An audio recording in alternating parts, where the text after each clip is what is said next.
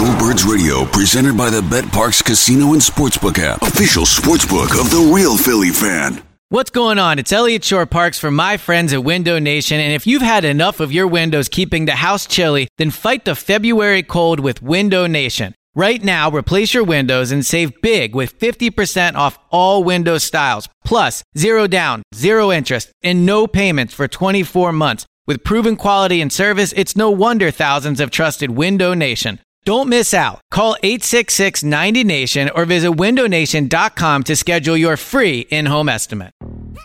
Yo, Trey. Kevin, what's up, man? You know, I've been thinking, what would have happened if the NBA never vetoes the Chris Paul trade to the Lakers and we get CP3 in the same backcourt as Kobe in LA? Well, you get a very happy Jack Nicholson for sure. And the Lakers probably win a bunch more championships. CP3 finally gets a ring or two or three, and the Kardashian empire is forever altered. What did you just say? Hey, everybody, I'm Trey Wingo. And I'm Kevin Frazier, and we're teaming up on a new weekly sports podcast from Wondery, Alternate Routes. As former Sports Center anchors and current sports obsessives, we're consumed by all the what if questions that make being a sports fan so excruciatingly fun. If you're like us, then you also live and die on the fallout from every drop pass. Or play call. Each week on Alternate Routes, we'll take a flashpoint in sports, break down what actually happened, then explore every alternate scenario and the ripple effects it would have caused. Follow Alternate Routes on the Wondery app or wherever you get your podcasts. You can listen early and ad-free right now by joining Wondery Plus.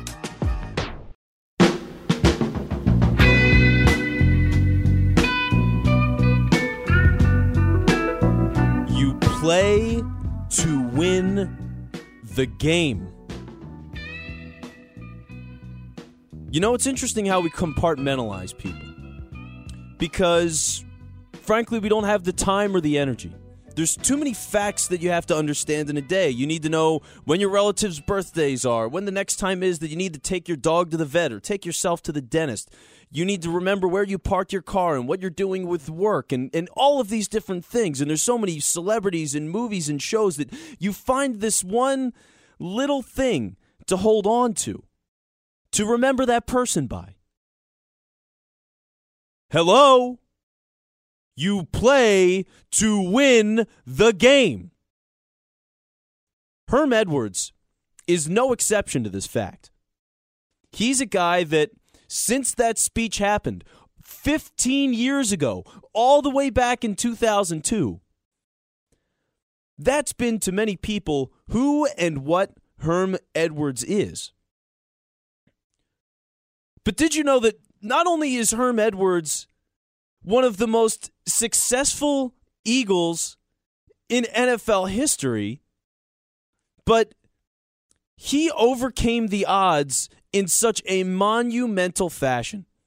And he is just such an astounding, interesting, charismatic, and quirky figure. And we will get into all of that today. Hello and welcome to the show. I am Vince Quinn, and this is another episode of Upon Further Review, product of BGN Radio. And whether you're listening on Stitcher, iTunes, all that stuff, appreciate you being here, and five star ratings go a long way. So, yes, we are talking about Herm Edwards. And again, he's someone who's known for his speech in the middle of a season, a guy caught up in the moment, and naturally so being a football coach of an NFL team with all of the scrutiny and attention that comes with being in New York City, it's a very troubling, trying thing. And I'll explain how we got to that moment in time and why it did lead to define his career and how people missed the actual significance of that speech. We will get to all of that, but we have to start in a very unexpected and troubling place. We start in Germany during World War II. Because Herm Edwards Sr., the father of Herm Edwards that you know, he's actually Herm Edwards Jr. Well, Herm Edwards Sr. is stationed in Germany during World War II, and he is an African American soldier. Now, while he spends the time in Germany, he ends up meeting a woman who is native to the country of Germany. She works near the base that Herm Edwards Sr. is uh, located on, They meet over six years. They get very friendly, so much so that when Herm Edwards Sr. comes back to the United States, she comes with him. This is in the early 50s of the United States of America. You have a black man and a German woman fresh out of World War II as an interracial couple. And things were not easy for them. They had a story that they shared where their next door neighbor, they had just bought a house. They ended up living the Herm Edwards Jr. was actually born in New Jersey at an army base, but ultimately they ended up moving to California, located near a different base. And when they bought a house out there, their next door neighbor, before they had moved in, you know, the way they described it was before we even put up the wallpaper, their next door neighbor called the realtor to complain and cry and plead to say, please don't sell these people this house. That's the kind of situation that Herm Edwards grows up in. And and that's the kind of father he had. See, to understand Herm Edwards and the and the drive and the passion and the fury of that speech that came out on that day in October in 2002 and all the things that led up to that day. You have to understand the, the pride and the will of Herm Edwards Sr. and what that means to Junior. And and that is a powerful thing to live that way at that time with so much resistance. I mean, segregation is legal at this time when Herm Edwards is born in 1954. These these are not easy times by any stretch of the imagination. You had to be tough, and Herm Edwards, junior and senior, certainly tough, and at times a little bit uh, braggadocious. I guess we'll say Herm Edwards Jr. was a confident kid. And he has times where he said, When I was eight years old, playing football on the street with kids, I'd, I'd destroy them. And I would tell them I was going to go pro. And it happened again in high school, where he one time walks into his coach's office and as a sophomore, so not this established senior getting recruiting offers and all these things, he's a younger kid. And he walks in and just says, Coach, I'm going to play in the NFL one day. The coach brushes it off. It's, you know, whatever. Hey, yeah, good luck to you, kid. But Herm Edwards, with all this confidence, will soon have a great career, but it's not an easy start for him. You see, Herm Edwards, despite having a good college career, he was noted at one point as having 48 interceptions in high school. Now, you can go and look up high school numbers from the 70s. Good luck to you. But I, don't know if it's true, but 48 interceptions, you get the idea. He was a very successful high school uh, player. He was he was a defensive back. And he was able to go to the University of California to play football. Now the thing is, with that enthusiasm, with that arrogant sort of nature that he had, Herm Edwards had problems in college. It wasn't the easiest path that a star athlete would have because he didn't get along with the coach. Now, there's not many details outside of that, but the general idea being that he struggled so much that he left the team his first year at the University of California. He took a year off. He came back for another season, and then he transferred. So it was a toxic, bad relationship for both sides, so much so that he couldn't even continue to play football there, or they wouldn't allow him. I, I can't find the uh, the facts on that. But he transfers to a junior college. He goes to Monterey Peninsula Junior College for a year, and then he goes to San Diego State. So this is a troubling start for a guy who at 8 years old and 15, 16 years old is saying, "I'm going to go pro." Well, usually the path to going pro, you want to have a pretty stable, safe college career. You look at the NFL now and guys with red flags can fall all the way out of the draft entirely. Well, it turns out that that same thing happened in 1977. Despite being a talented player, Herm Edwards was not drafted in a 12 round draft. And a lot of that had to do with the fact that he was a troublemaker of sorts. He was labeled as being someone that was a little bit out of control Uh, uncoachable was a label that was applied to Herm Edwards.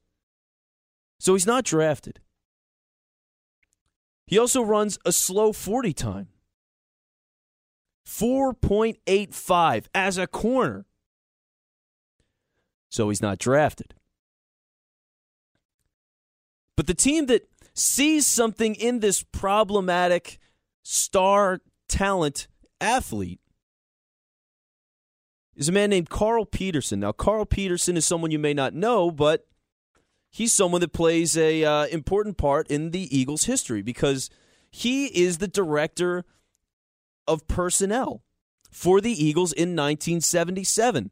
And this is a time where, if uh, you listen to the Bill Bergey episode I did before, this is a very good, interesting time for the Eagles because you are now in 1977 in the second year of the tenure of Dick Vermeil.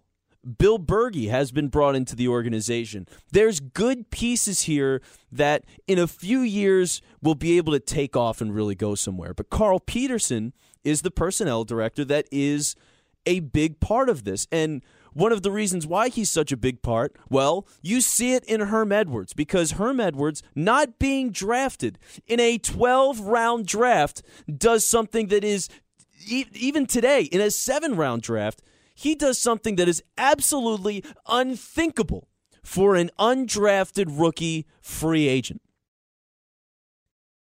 He's a starter by the very first preseason game.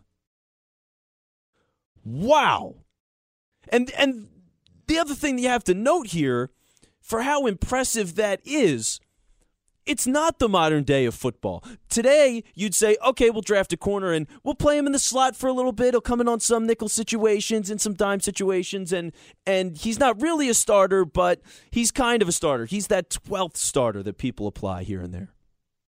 No, no, no. This is 1977, and you're not going to have a starter as your nickel cornerback. Herm Edwards, as an undrafted rookie, is able to establish a starting role on the Philadelphia Eagles at the first preseason game. And this isn't like there's been situations where rookies get put into these these spots, these starting roles out of necessity or incompetence because of an organization. But Herm Edwards shows immediately that he's totally deserving of this role and it is an excellent signing. It's a real coup. It's it's a historically great coup, really, for the Philadelphia Eagles with perhaps the greatest undrafted rookie that they've ever seen. Because Herm Edwards, in his first season, six interceptions in 14 games. I mean, that is phenomenal. And he follows it up again, this stellar performance in 77, where he starts all 14 games because, again, he was named the starter in the preseason. He follows it up again in 1978. And he has seven interceptions, which is pretty important. You know, six his first year, seven his next season, so he's no fluke. But the most important turnover that Herm Edwards had in his career, it's a fumble recovery. And you might have heard of it. It's called the Miracle in the Meadowlands. So, what happened it was November 19th, 1978, Eagles Giants in the Meadowlands. Now, this is a crossroads period for both of the teams. You see, the Eagles the previous year had still been pretty bad. They were developing underneath Dick Vermeil, and they had a losing record. And going into this game, the Eagles are hot. They look pretty good.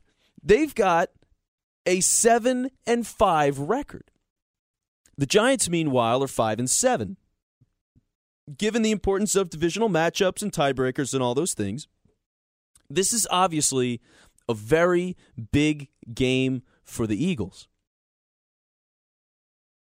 And what happens is the Giants lead throughout the entire game. They score in the first quarter. They they go up to I believe a 14 nothing lead in the first quarter. They end up getting another field goal in the third quarter. Gets to the fourth and there's just maybe two minutes left in the game, Ron Jaworski throws an interception, and the Eagles, down 17 to 12, feel completely lost. Ron Jaworski's hanging his head on the sideline. It's his third interception of the game. You know the kind of heat that he's going to take for it. He doesn't feel great about it. It's just misery. But an interesting thing happens. For the New York Giants, who are 5 and 7 going into this game, struggling, feeling lost, they go for it's an unconventional, it's not a kneel, it's more of a dive with their starting quarterback, Joe Pisarcik. He essentially flops to the ground. It's not a graceful thing. And an Eagles linebacker, Frank LeMaster, taking advantage of the rules and common sense at the time, smacks the crap out of Joe Pisarcik, destroys him. And the Giants are not too happy about that. They also don't like that their quarterback's been exposed. So as they continue to run out the clock, they decide to call a handoff. And they give it to someone who ends up being a Hall of Famer, a great player towards the end of his career at this time, in Larry Csonka. And Larry Csonka takes that ball and he rams it down the Eagles' throats for 11 yards. Now, thanks to the yardage la- lost on the previous play, it's not a first down. And on third down, they run the ball again. It's the same exact play. But here's the peculiar thing the call in itself is nonsensical. When the first handoff was done with Larry Csonka, teammates in the huddle are telling Joe Pisarcik, the quarterback of this team, a young quarterback of this team, I think only in his second season, they're saying, Joe, you got to ignore the coach. Just kneel it. Just kneel it. Just fall on the ball again. It's fine. But Pisarcik had been chewed out by the offensive coordinator a week before for audibling on a play that he wasn't supposed to audible on. So he goes through with it, and that first handoff, it works. But the other thing is, on top of the natural inclination would just be to, at this time, in this point in history, fall over. The handoff that's called requires a very strange motion. Typically, if you had, imagine you're the quarterback, you have a run, a handoff going to your left side. Well, you would imagine that you would snap the ball, you would pivot briefly to the left hand side, extend the ball, and allow your running back to take it. This play, which they called twice in a row, requires Pisarcik turn to the right hand side and swing almost a you know 270 degrees, three quarters of a turn. He has to swing around entirely the other direction to hand off the ball to Larry Csonka. If it's done successfully, this would seal the game, and the Giants get a much needed win against a divisional opponent at a point where they're pretty desperate. Instead, Larry Csonka is a little bit fast getting to the line of scrimmage. That turn is just a little bit too slow. And Herm Edwards, a second year undrafted rookie free agent, happens to be blitzing at that time. And the ball, it happens to bounce off of Csonka and it bounces off of Pisarcik. And Pisarcik dives at the ball as it's bouncing away from him again. And it goes right into the hands of Herm Edwards. And he goes 26 yards and he scores and the Eagles take the lead. 18 17. They kick the extra point. 19 17. The game is over. And it's a huge win for the Eagles. And it's something that is absolutely devastating to the New York Giants. Their offensive coordinator, Bob Gibson, he's fired the next day. And not only was he fired, he retires. He's never spoken about that play in his life. Never once publicly. He's been asked years and years and years. That all these stories that say, "Hey, it's 25 years, it's 30 years, whatever." They always try to talk to him, and he says, "No, I won't do it. I've never said, I've never talked about it publicly, and I never will." This play ruined Bob Gibson, the coordinator of the Giants. It absolutely destroyed him. It ended his career on the spot. And, and he's obviously never recovered. Joe Pisarcik, who was the quarterback at that time, he ends up leaving the Giants shortly thereafter. The next year, Phil Simms had taken over as quarterback, a young Phil Simms, 24 year old Phil Simms. And ironically, Joe Pisarcik, a few years later, ends up joining the Philadelphia Eagles, where he plays five years of his career as a backup quarterback. And the Giants, not only do they lose this game, where it's absolutely heartbreaking, but they had lost three straight going into that game, and losing to the Eagles, they lose another two after that. They lose six six straight games on the season. They go from being five and seven in that game and finishing the season six and ten. Larry Csonka leaves the Giants after that year, returns to Miami for a final season. The head coach is fired after that year. And if you don't think a lot of that has to do with the miracle in the Meadowlands, you are completely mistaken. Devastating what that moment did. And for Herm Edwards, it's so interesting because what happens on that play where he scoops this ball up and runs 26 yards and and wins the game it changes the history of football. Because, as people have put it, for example, uh, Bill Musgrave, who's been a part of the NFL for a long time, he's been an offensive coordinator for dozens of teams. He talks about it. He says, and the next week, every team in football was working on a kneel down play. And that kneel down play has been how you do it at the end of a game ever since that moment.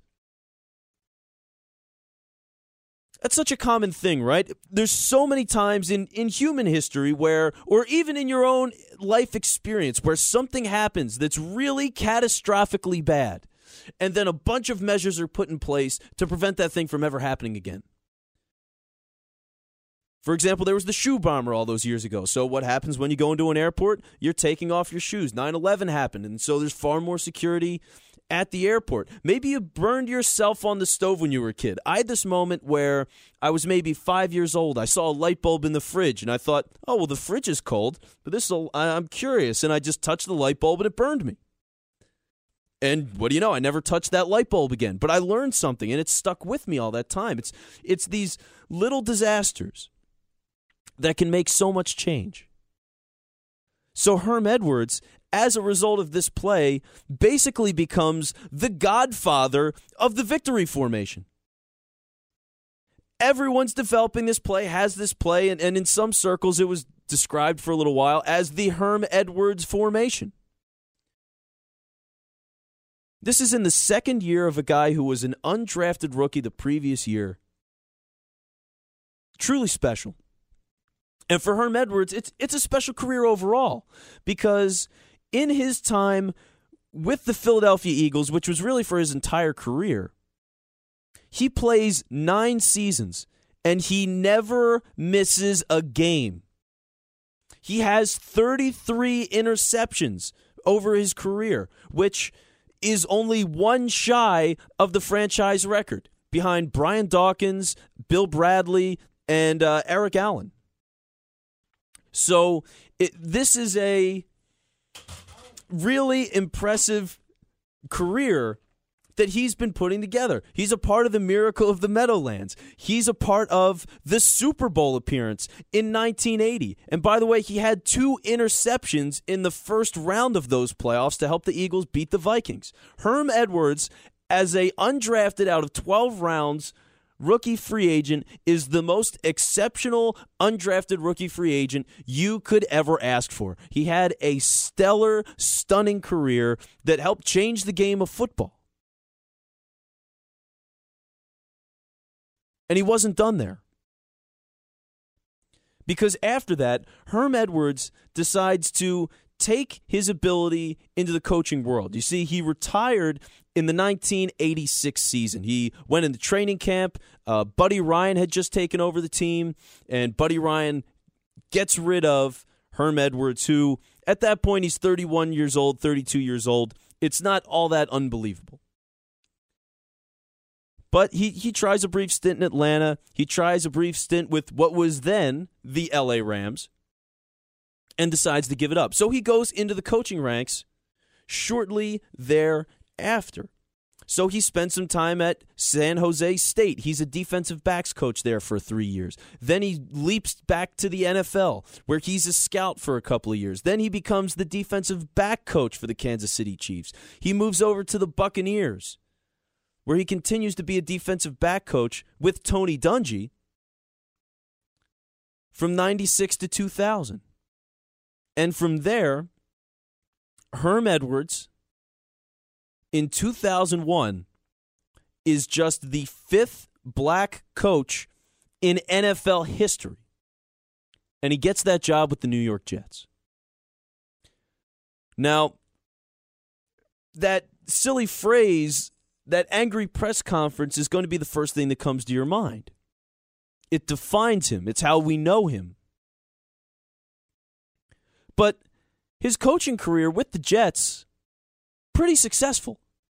His first season, he goes 10 and 6. He gets to the playoffs. In his second season, things are a little different. So it's 2002 and the Jets coming off a 10 and 6 year where they do get to the playoffs, they struggle out of the gate. And it's a pretty catastrophic struggle because they are losing nonstop. They win week one, it's an overtime win, but then the next week, you're you're playing New England, division opponent, they lose. Miami, division opponent, they lose. The Jacksonville Jaguars, loss. Chiefs, loss. It's nonstop. It gets to a point in week seven, or rather their seventh game of the year, week eight. They play the Cleveland Browns. And what do you know? They lose. So a 10 and 6 team at this point, they end up being 2 and 5 and just lost to the Cleveland freaking Browns. So you know what? In 2002, when Herm Edwards takes that stage and has to address the media in the middle of the week about how he feels about his team, well, you know what? He's pretty pissed. He feels like his team's quit. They're not trying. And he has this military background. He has worked against the odds. He did play in every single game that he could as a professional player even though he wasn't the fastest guy in the world, because he worked hard on his technique and he worked hard on paying attention to the other cues from the other team. This guy cares, was a football lifer, had been working so hard for this moment, and to be the head coach, to see a team be successful and become two and five, you know what? You know what I'm going to say? When my players aren't working hard, you play to win the game. Hello? You play to win the game.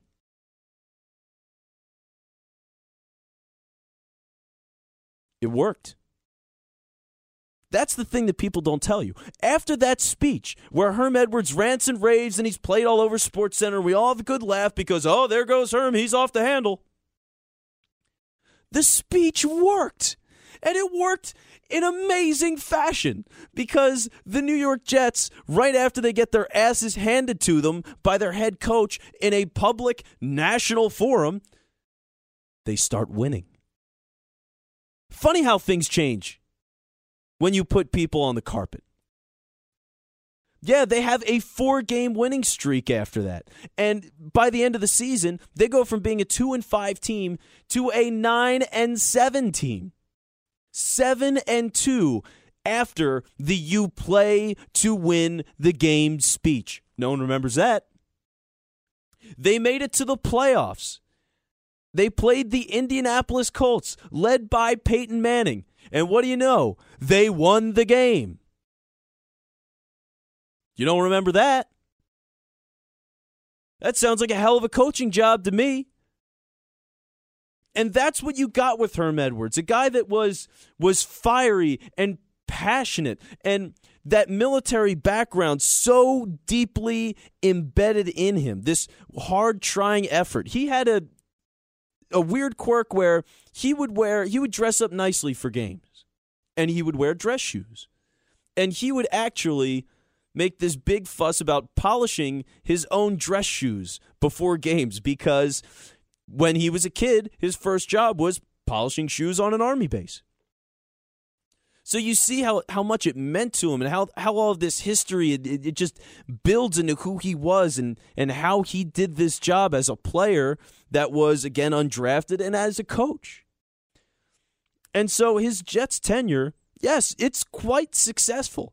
So that first year, 10 and 6 with a playoff appearance. The second year in 2002, 9 and 7 with a playoff win. Then they have a rough year going 6 and 10 2003, but in 2004 they're 10 and 6 again.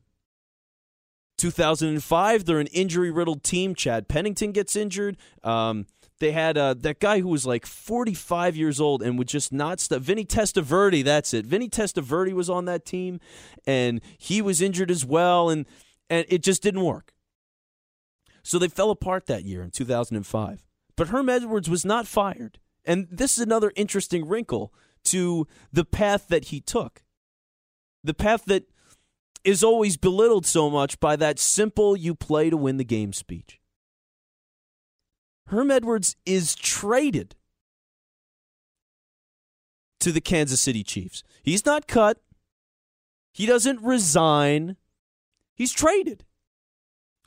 The Kansas City Chiefs, at this time, it's worth noting, are run by a figure that you should know. His name is Carl Peterson.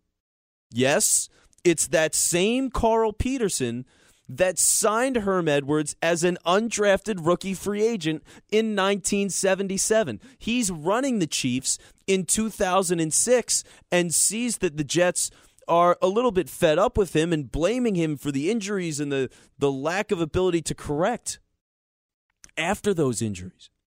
And he says, I know this guy. I know his passion. I know how he cares for his players, and I want him. So the Chiefs give up a fourth round draft pick and get Herm Edwards in return. That fourth round draft pick, by the way, turned out to be a pretty good player for the Jets, and you may know him, Leon Washington had a good career as a special teamer. He was a third down back, just a pretty good player. Definitely worth the fourth round pick and, and a trade that, at least initially, seemed to work out for both sides because Herm Edwards, who had been in the playoffs three years out of his five as a head coach of the New York Jets, and this is worth noting, by the way.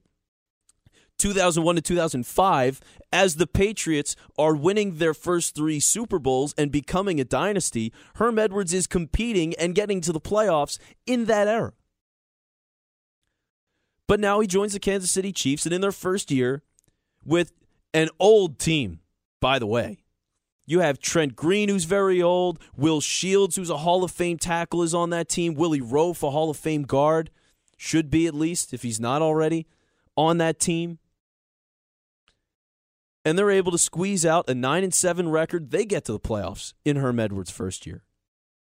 And after that, there's a couple of things. And not to say that Herm Edwards doesn't have his faults, the, the most notable of which was his clock management.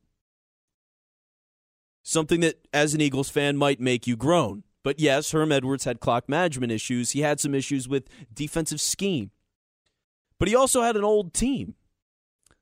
And so you see the changes. So many defensive starters for the Kansas City Chiefs once you go from 2006 to 2007. I mean, these guys are either falling off the map or crumbling within themselves.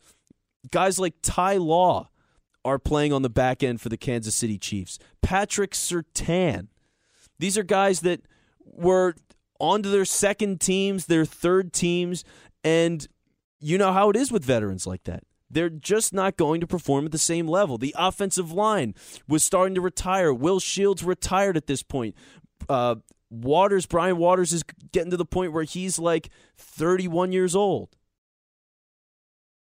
It's a time of transition.